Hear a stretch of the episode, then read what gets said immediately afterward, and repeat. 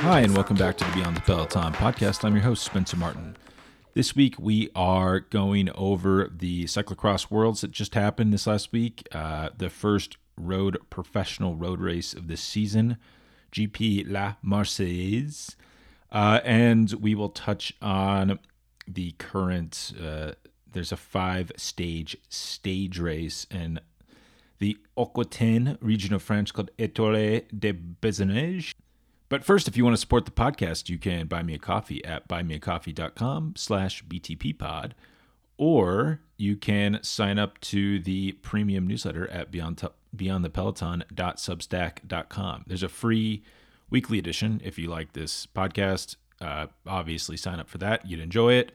And a paid more, uh, it, it, bec- it comes more frequently, the paid one, uh, at least three times a week during major races. It's every day.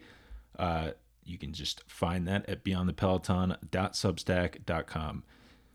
And we also we have a few uh, a few discounts if you uh, join the premium membership. You get like twenty percent off Cuore of Switzerland clothing, some great bike clothing, Stages Cycling, uh, like all their outdoor products like power meters, head units, heart rate monitors, and uh, currently have a sale going on Strava premium memberships. So uh, you could almost make your money back on that. And I'm still uh, I'm still out there hunting for new partners. So the deal just keeps getting better and better. We'll talk about cyclocross worlds on Sunday. Um, note notable because it's like two of the best. I would say two of the best cyclists in the world currently racing on the beach in the ocean it was pretty interesting on the the Belgian coastline. Wout van Aert versus Mathieu van der Poel van der Poel emerged victorious. Uh, super impressive. It's his fourth ever, uh, or fourth total, fourth career total uh, cyclocross world championship. Wout van Aert, they had both won three world titles before this.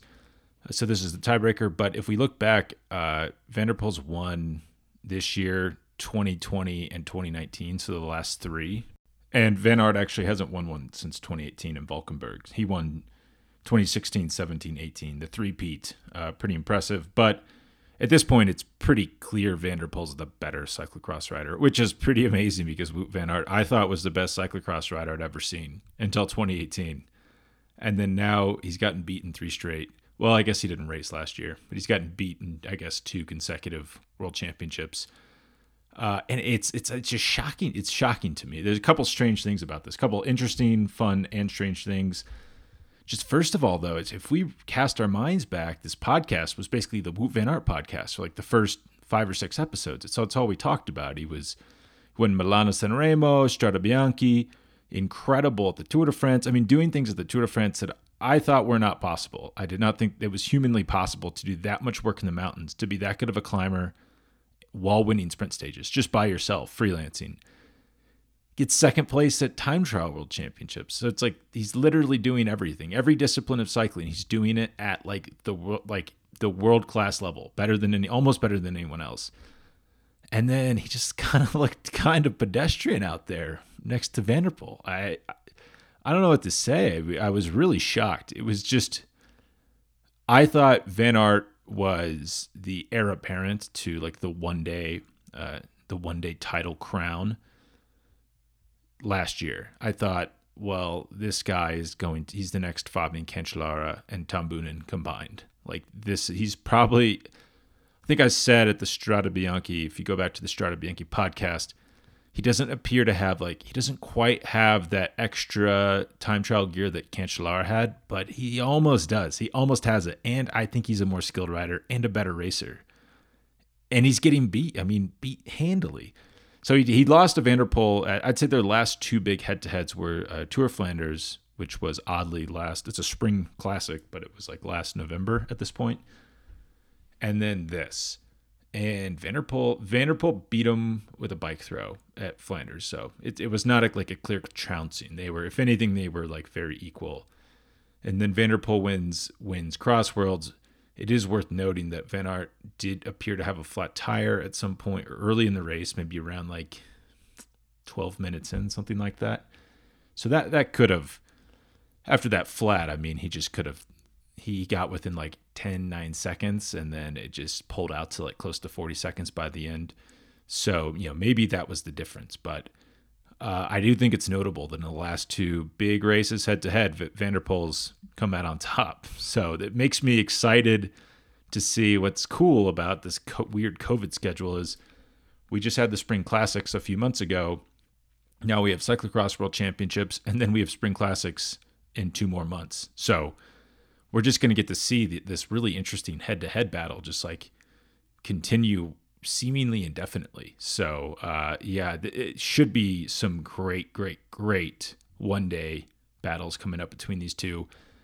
But then the other thing is just how much better. I wrote about this in the newsletter, just how much better they were than everybody else. And these are like world class cross riders that they're, I mean, so two and a half minutes into the race, Van der Poel or Van Aert is pulling away in the sand. They, they I don't know if, if you haven't seen this race, you should look up um, at least just some images of it.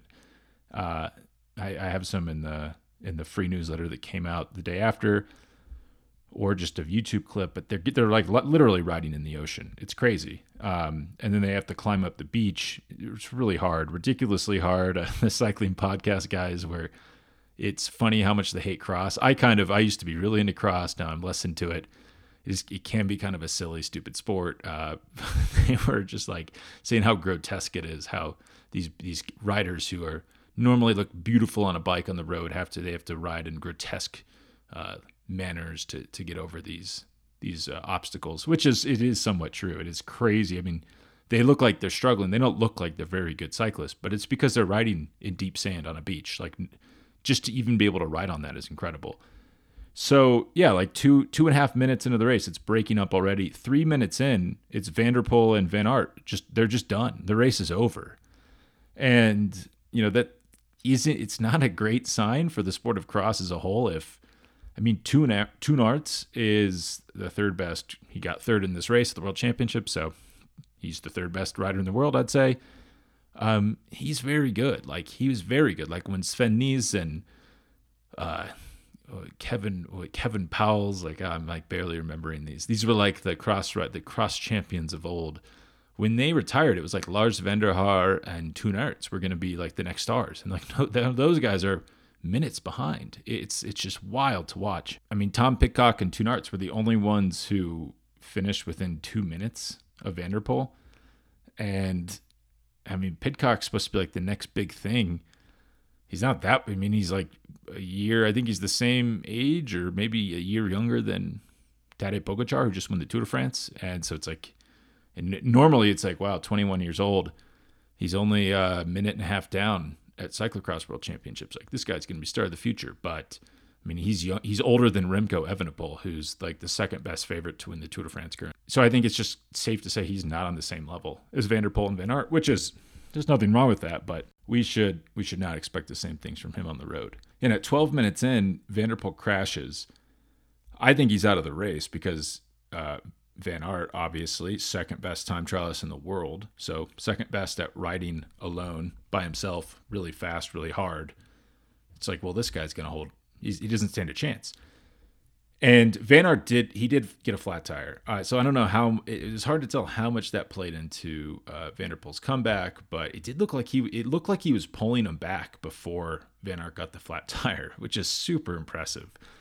Uh, and then Van, Van der Poel passes him it's like a little time gap chart in the newsletter, but you can just see as soon as Van Aert gets a flat, the gap just shoots up. It gets up to about 10 seconds. He gets a new bike, pulls it back down to about seven seconds, but then it's just leaking time for like the next 30 minutes.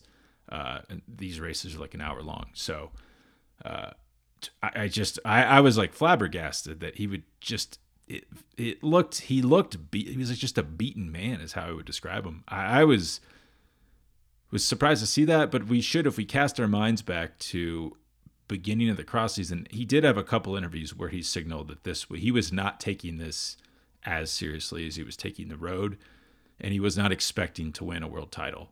Um, I'm sure once he got there on Sunday, he was you know ready to go, but it's possible that Van der Poel and Van der Poel is on a much much smaller road team. Um, he's tour he's Tour Flanders champion, which is really impressive. I mean, it's very hard to win that race, but having said that, uh, he's not even really a full time road racer. So he he's just on a small team. They don't do any grand tours. Uh, they I don't think they've ever done a grand tour.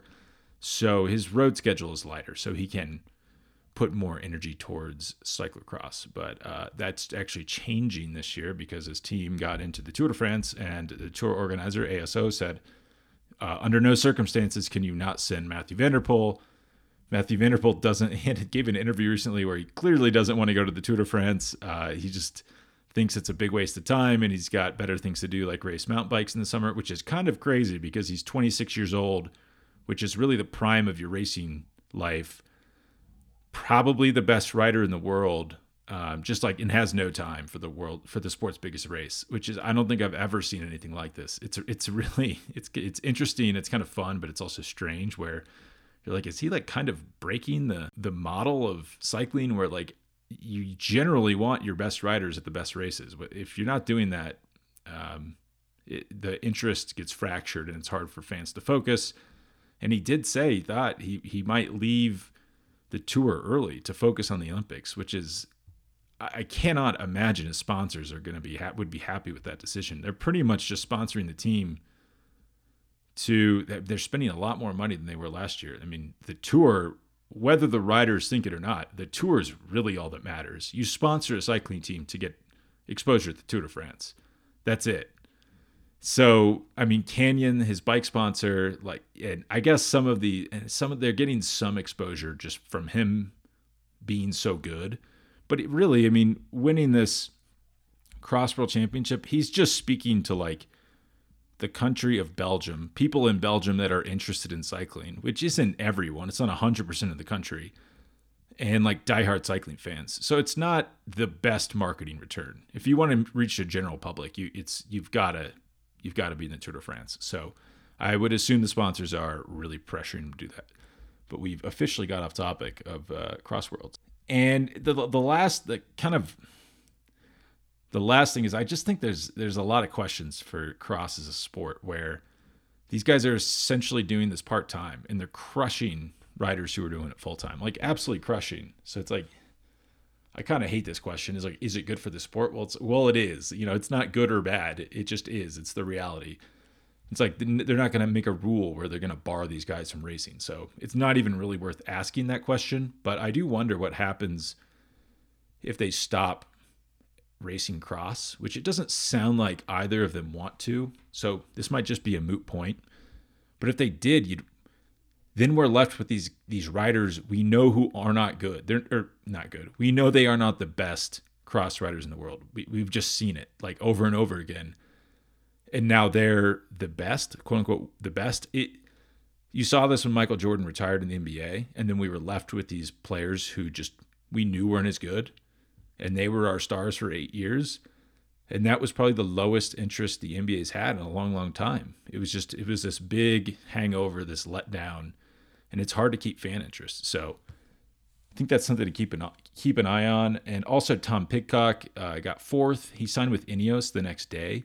It's not clear to me if he's going to keep racing. I cannot imagine Ineos would let him keep racing cross.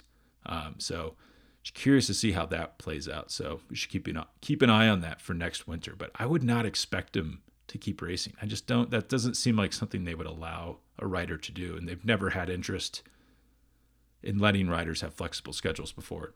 So on on the same day, there's uh, the first pro road race of the year, which is kind of silly. Where so the pro road cycling is waiting until the same day as the biggest cross race to unveil its season. It just seems so silly. I mean, you might as well just do it Saturday at least. But it was very odd. GP La Marseillaise. And it was won by ooh, pronunciation police are going to be out on this one. Arion Parent Piontre. I've never I've never heard of this guy before. Um, Arion Arion. I have no idea how to say his name. Parat. Piontre. I've never heard of him. He's on AG2R or AG2R uh, Citroen, uh, which he upset a lot. Of, we should say this guy. Uh, I don't think he'd ever, he's never won a pro road race before. He's like 24, 25 years old. He's been on the team for a few years. So obviously, if you've been on a world tour team for like three or four years, you're pretty good.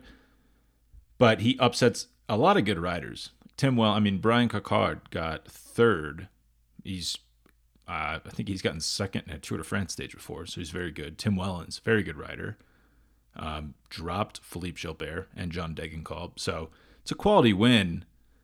Uh, but as I, I kind of wrote about this before the day before the race, two days before the race, that you kind of get these like no, no name, but just lesser known riders winning races like this because it's worth it for them to peak early and kind of torpedo the rest of their season because they're not going to win anyway in the rest of the year. So you might as well try to grab wins when you can. Uh, and if you're a really good rider, you're just building up now. Why would you go all out for this small race that I think this year is the first year it's ever been televised? Not a serious race. Um, if anything, you can be you can be overcooked for this. You can be too good. Um, like if we saw Nairo Quintana at the Tour of Provence last year was incredible, and then that, that's in February, and that's as good as he was all year because he was overcooked and he peaked way too early. So that is, uh, I was not surprised to see that.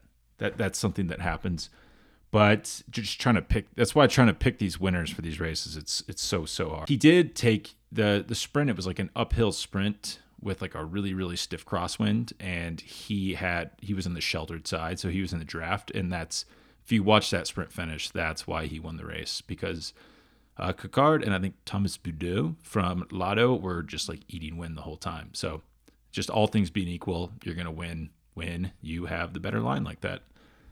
Uh, and it was really interesting.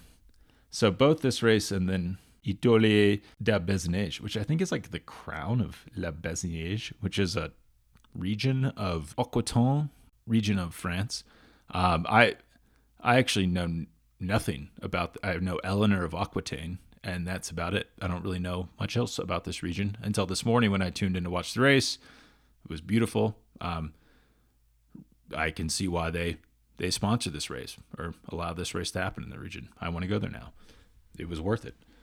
But uh, we're seeing start lists of like a caliber that you never get at races like this, um, and it's kind of like an interesting throwback before the early season has been so globalized where um, anyone who's anyone is usually going to the Middle East. There used to be like three or four races in the Middle East, and it's like it's just so hot. Like it's so easy to train, it's easy to ride just in warm weather, and those races are hard. Those are legit hard races. So every you know any good classics rider always goes to the Middle East. Um, there's Tour of San Juan in Argentina, where you get a lot of uh, a lot of good riders and like a lot of good GC riders going down there. So what's left, and then uh, there's like a tour of the Algarve in Portugal, and then Andalusia in Spain, and these French races are just like they're they're just basically races. It's like intra French racing. It's just uh, pro continental French teams and a few World Tour teams. But this year, it's kind of like a return to the racing scene before all of that globalization, where you just have like all the best riders in the world showing up to like chilly French races, uh, and it, it's actually it's it's been good because usually everything's so fractured where it's like, well, what race do I watch? There's like San Juan's running at the same time as Tour Down Under, and then you have Algarve and Andalusia competing against each other. It can just be a big mess. But this, it's like, hey, there's only one race on all week, so and all the and all the good riders are there. So that, I think that's actually something they should take from this. It should be like a learning tool where they should try to funnel all the best riders to a single race. It makes it very easy to pay attention. And this race is getting so much more attention. I would never be writing about this or podcasting about it normally, but you have like Geraint Thomas and Egan Bernal and Filippo Ganna, uh, Vincenzo Nibali, Philippe Gilbert, John Degenkolb, Alberto Bettiol. I mean, this is like a it's like a grand tour lineup this small French race. So uh, that it's kind of like a, like a, funny upside to these this COVID rescheduling. But even though there's big names here, you, the trap is you get too you get way too excited. I see this from a lot of people where they get way too into these early season races. And you're just you're not going to see anything from the big stars. I mean, Gilbert's not going to do anything at this race. Bernal, um, Thomas, Nibali. I mean, the best. They're just there to get training miles in their legs. They don't care about results of these races. Uh, but it's kind of an there are you know, but if you just go a level deeper, it is kind of interesting. Where like today was a punchy. They did they balanced. I, I've been impressed with with their routes so far, and then the routes the the profiles I've looked at where it was like an uphill finish, and it, but it wasn't. You know, some of these uphills are so mild that it just turns into a sprint stage, and like Pascal Ackermann, who's at this race, is would just wipe the floor with everyone, or it's too hard and there's sprinters can't really compete, and it's just a climber's delight. But today was like Bouhanni, Nacer Bouhanni versus Christophe Laporte, just two very different riders, um, duking it out for the win. I mean, they really did a good job of balancing balancing that finish. Uh, so hats off to them. But and so you're going to get riders. You're just going to get local French riders winning winning this because a they know the roads. Uh, there's some really, really, really tricky uh, finishing roads at this race, so it helps to have local knowledge. And they're just it's it, they have incentive to, to target this. I mean, Christophe Laporte, this could be the biggest if he wins the GC at this race. That's like the biggest win of his of his year, and that's big for Cofidis. Cofidis barely wins. If you go to my team previews for the newsletter, like shocking how little Cofidis wins. I think they won two races last year. So yeah, they're going to go all in for this thing. Um, and if you're Vincenzo Nibali or Geraint Thomas, you don't care about this. I mean, your objectives are later in the year. So we just want to make sure we're approaching this with like the correct level of uh, of expectation and, and almost skepticism. But having said that, uh, there were, I thought there were some I, I thought there were some interesting little subplots today just on the first stage. I probably will release this after the second stage, so um, it's like a flatter flattish stage that I expect Pascal Ackermann to win in a sprint. Um, but maybe I'm wrong, and I'll have to come back and re-record this. Uh, just checking in after stage two finished. We uh, the race did not play out at all like I thought it would. Uh, there was tons of crashes. It's it's crazy how how hard and competitive these guys are racing. Um, makes me kind of wonder what why they're doing it. I mean, it was it was like a Tour de France stage. It was like a first week tour stage with all these crashes towards the end. Uh, people really fighting for position. I mean, part of it might just be these French roads. I mean, I think if anything, we've learned anything from the past month is that Europe just has better roads for pro road racing than the rest of the world. Um, it's really kind of interesting, and refreshing to see these guys on actual small curvy roads compared to like seven lane uh, Middle Eastern highways, which are not as good for bike racing, not as exciting. But part of the, the the tension in the crashes might just be, I mean, some of these roads are so small and they're like having to weave through towns for these bunch finishes when no one's that used to riding in a group. I mean, if even if you take a few months off riding in a group and you go out on a group ride, it, it's a little freaky. I mean, you lose those skills so fast. So maybe that's what's going on here. But as uh, continuing the theme of if you've been following the newsletter, it's uh, my big thing is that unknown riders are going to dominate these early season races, and we had Timothy Dupont win today. I've never heard of this guy. Uh, he's a Belgian rider on uh, the Bingoal uh, team. I guess it's like a Belgian, a small professional Belgian team. Pierre Barbier was second, and then Giacomo, Giacomo Nizzolo was third. I mean, he's European road champion, definitely a big name. So, I mean, Nizzolo is a better a better sprinter than those two guys for sure. But we're just seeing that these these bigger names are are not taking it easy, but they're riding themselves into form. While these uh, smaller pros realize that like this is their chance, this is their chance for glory. You might as well dump your whole season in these early races and get some results, and then just try to take a break and build back up from there. Uh, Christophe Laporte finished fifth. I mean, he's definitely my favorite to win this overall. He looks fantastic, in great shape. Cofidis needs some wins. This is a great place to get him. So I think he will win the whole thing. And I, I mean, yeah, I thought it would be like the Bouhanni Ackermann show, but it doesn't look like that's going to be the case. And if we look at stage three tomorrow, it is it's it's a little it's it's actually a pretty interesting stage. There's a lot of like mini little mini mountain passes early in the stage, and then it looks like just a normal. It's going to be a normal bunch sprint, but nothing about this race has been normal. So that will probably be another crazy, uh, interesting finish. And then Saturday is like a really interesting. It's almost like a mini uh, one day classic, just like a really hilly uphill finish. That's going to be exciting as well. And then we've got the TT on on Sunday, which uh, Filippo Ganna will win, and we'll get some interesting time splits from that up the the final 2K 2.5 kilometer long climb at the finish. So we will be able to tell how good a shape some of these guys are in. Just on the first stage, AG2R was at the front like the whole day. It, it was basically just AG2R leading the rest of the pro peloton on like a group ride. Um, and I assume it was because they thought the finish would suit Greg Van Avermaet. Uh, Greg Van Avermaet did not do well. He got 15th place, 15th place in that finish. And like Greg Van Avermaet in his prime, even out of shape, would have probably been top five there. I mean that it's not that's not a great finish for him. And what's weird about that is if you remember, he crashed at Liège Bastogne Liège and he broke a vertebrae and collapsed a had a collapsed lung. So I, I wouldn't be surprised if he's struggling. But I thought it was odd that his team would put that much pressure on him. Like, are they not communicating or do they expect him to be good no matter what? Like, hey, I don't care if you broke your back and had a collapsed lung four months ago. Like, we're working, we're all in for you today. So I thought that was weird. If they're, I don't know if they're just trying to like build his confidence by letting him see the teams there to work for him, but that was I, that was the most notable and strangest thing I saw on the stage today. Uh, something else that was notable was Vincenzo Nibali was 13th. I mean, that's pretty crazy. Vincenzo Nibali finishing ahead of Greg Van Avermaet on like a punchy finish, uh, which shows me that Nibali. I, I kind of wrote him off after the Giro last year. Like this guy's just just not good enough anymore. These younger younger riders are better, but judging by today's performance, he's coming back this season. Uh, and I believe he's going to the Giro. I believe he's targeting that for the GC. So he's clearly not messing around with his fitness. So yeah, I mean, I actually his performance today made me think maybe he's not quite done. So I don't think he's going to win another Grand Tour, but you know he could he could definitely improve on his his seventh place overall this year last year. That was he looked he looked pretty sharp today. Um, Egan Bernal and Geraint Thomas, they both were like around 100 today. That's not that weird. I don't expect much from either of them. Thomas was working for Mikhail Kwiatkowski, his teammate.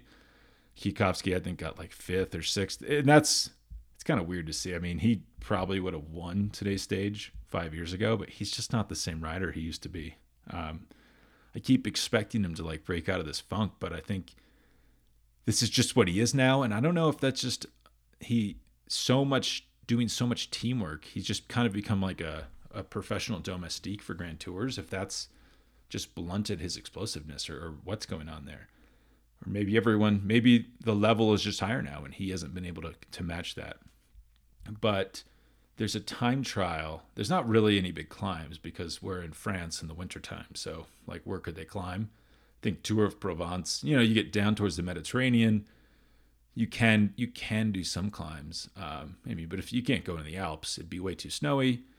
So there's not really going to be anything. We're not going to see anything from Thomas, Nibali, or or Bernal that would really give us a peep into how fit they are. But the final stage on Sunday is a time trial, and it has a 2.5 kilometer long uh, climb at the end. And so that's going to be really interesting. That's going to give us like a great little uh, window into how Bernal is doing. Egan Bernal, if you remember, he left the tour last year after winning the year before with like a, a back problem. The whole thing was weird. I, I still don't quite understand it to this day. Like the team, his team knew that he had back issues before they sent him there. They sent him anyway. They pulled him out of the Dauphiné Libéré like two weeks before the tour. So they knew the back was a problem. Sent them to the tour anyway um, kind of set him up for failure there. I don't quite know why they did that. And then after the tour, it came out that he had scoliosis. I don't know if this was a translation issue or what, but if this, if so, that's that's very serious. That's not something that you can just like, oh, I did some workouts, did some rehab, and I'm good. I fixed my scoliosis.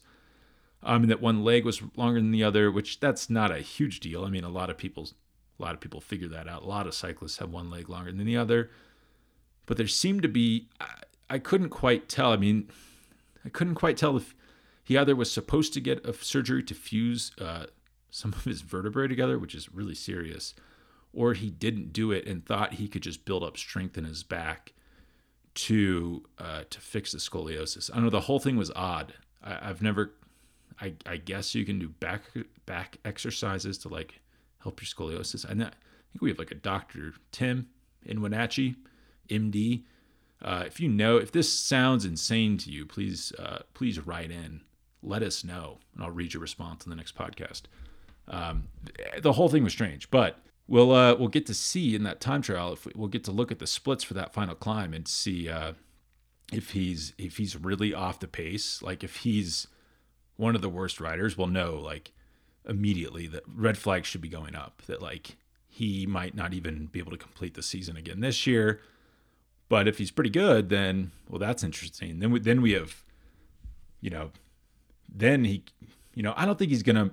The the problem with Bernal is he kind of came up right before this new generation that seems to be like better than any generation ever in cycling. So, oops, that stinks for him that he has like guys like Tadej Pogacar and Remco Evenepoel coming up behind him.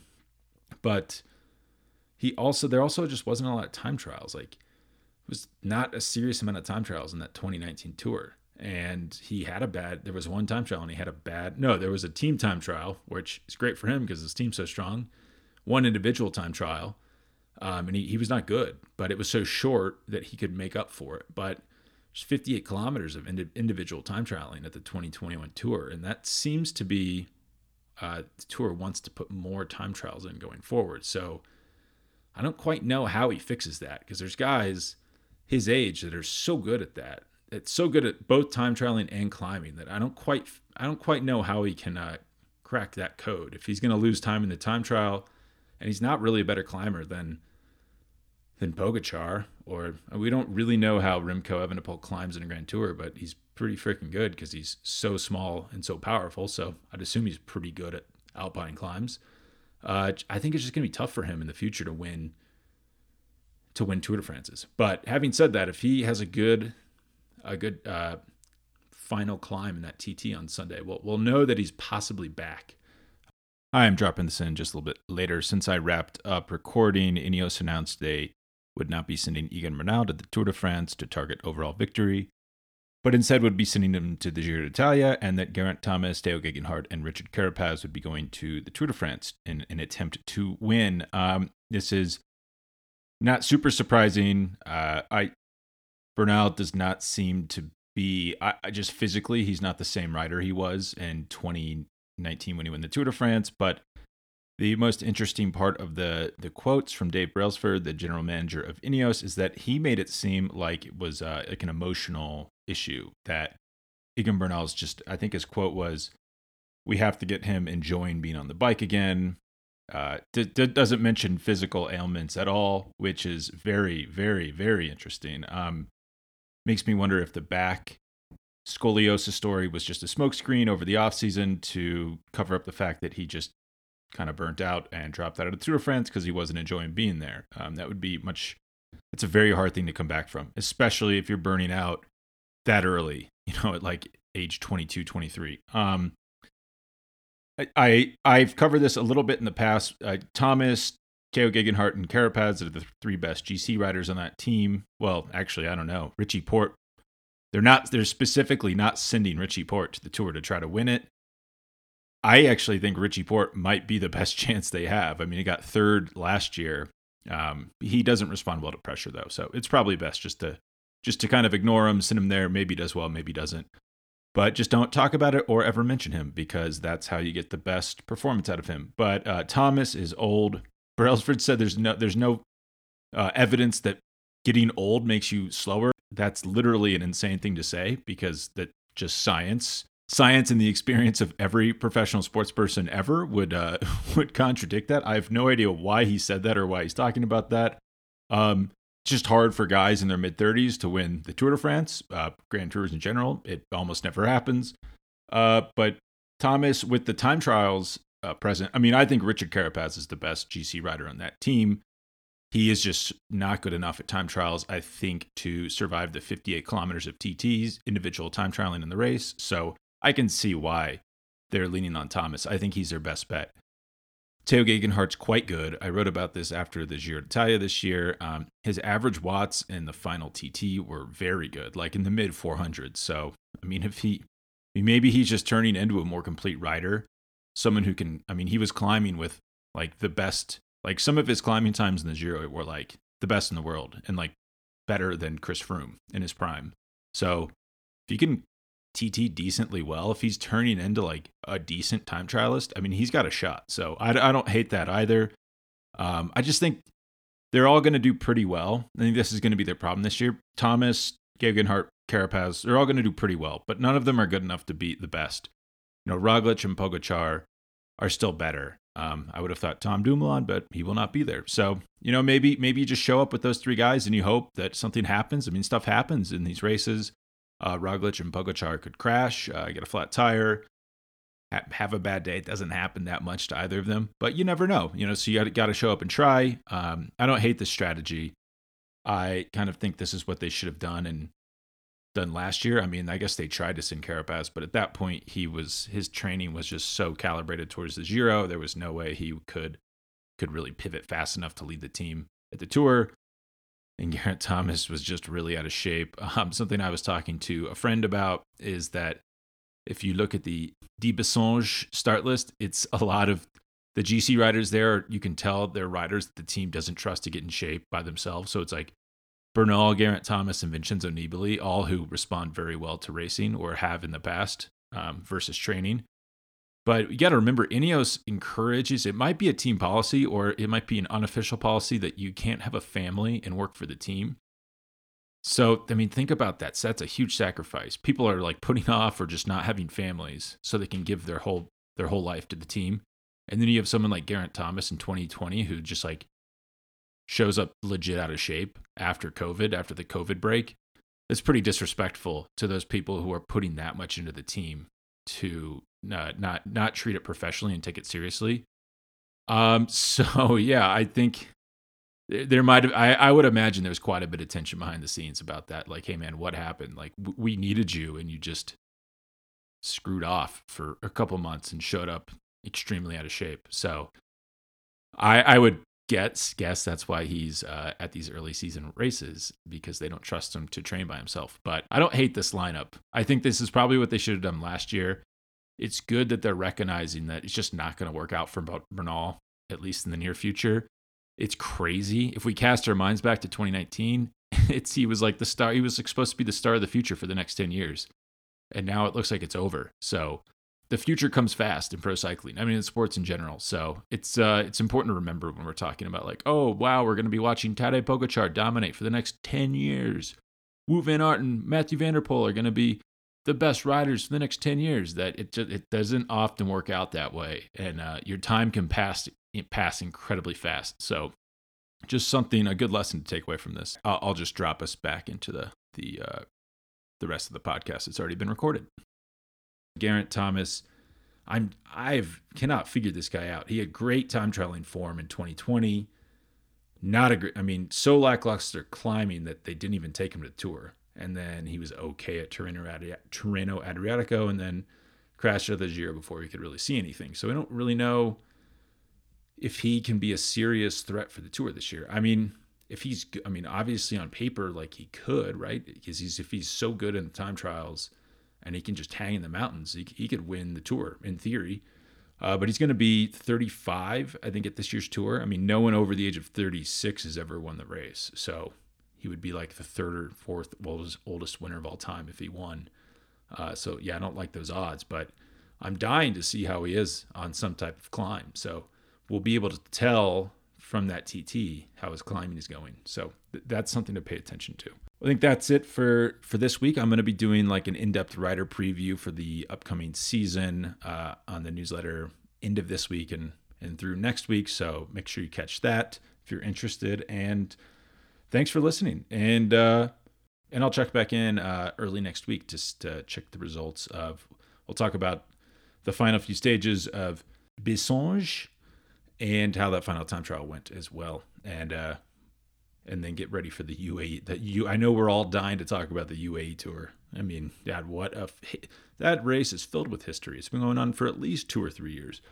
But uh, there should what the good thing is is these early season races I think are just going to be so. It's just all the good riders are going to have to go to the the few early season races that are left. That it's going to make it a lot more a easier to watch and b easier to talk about, more interesting to talk about. So that's the silver lining here. But have a great week and thanks for joining.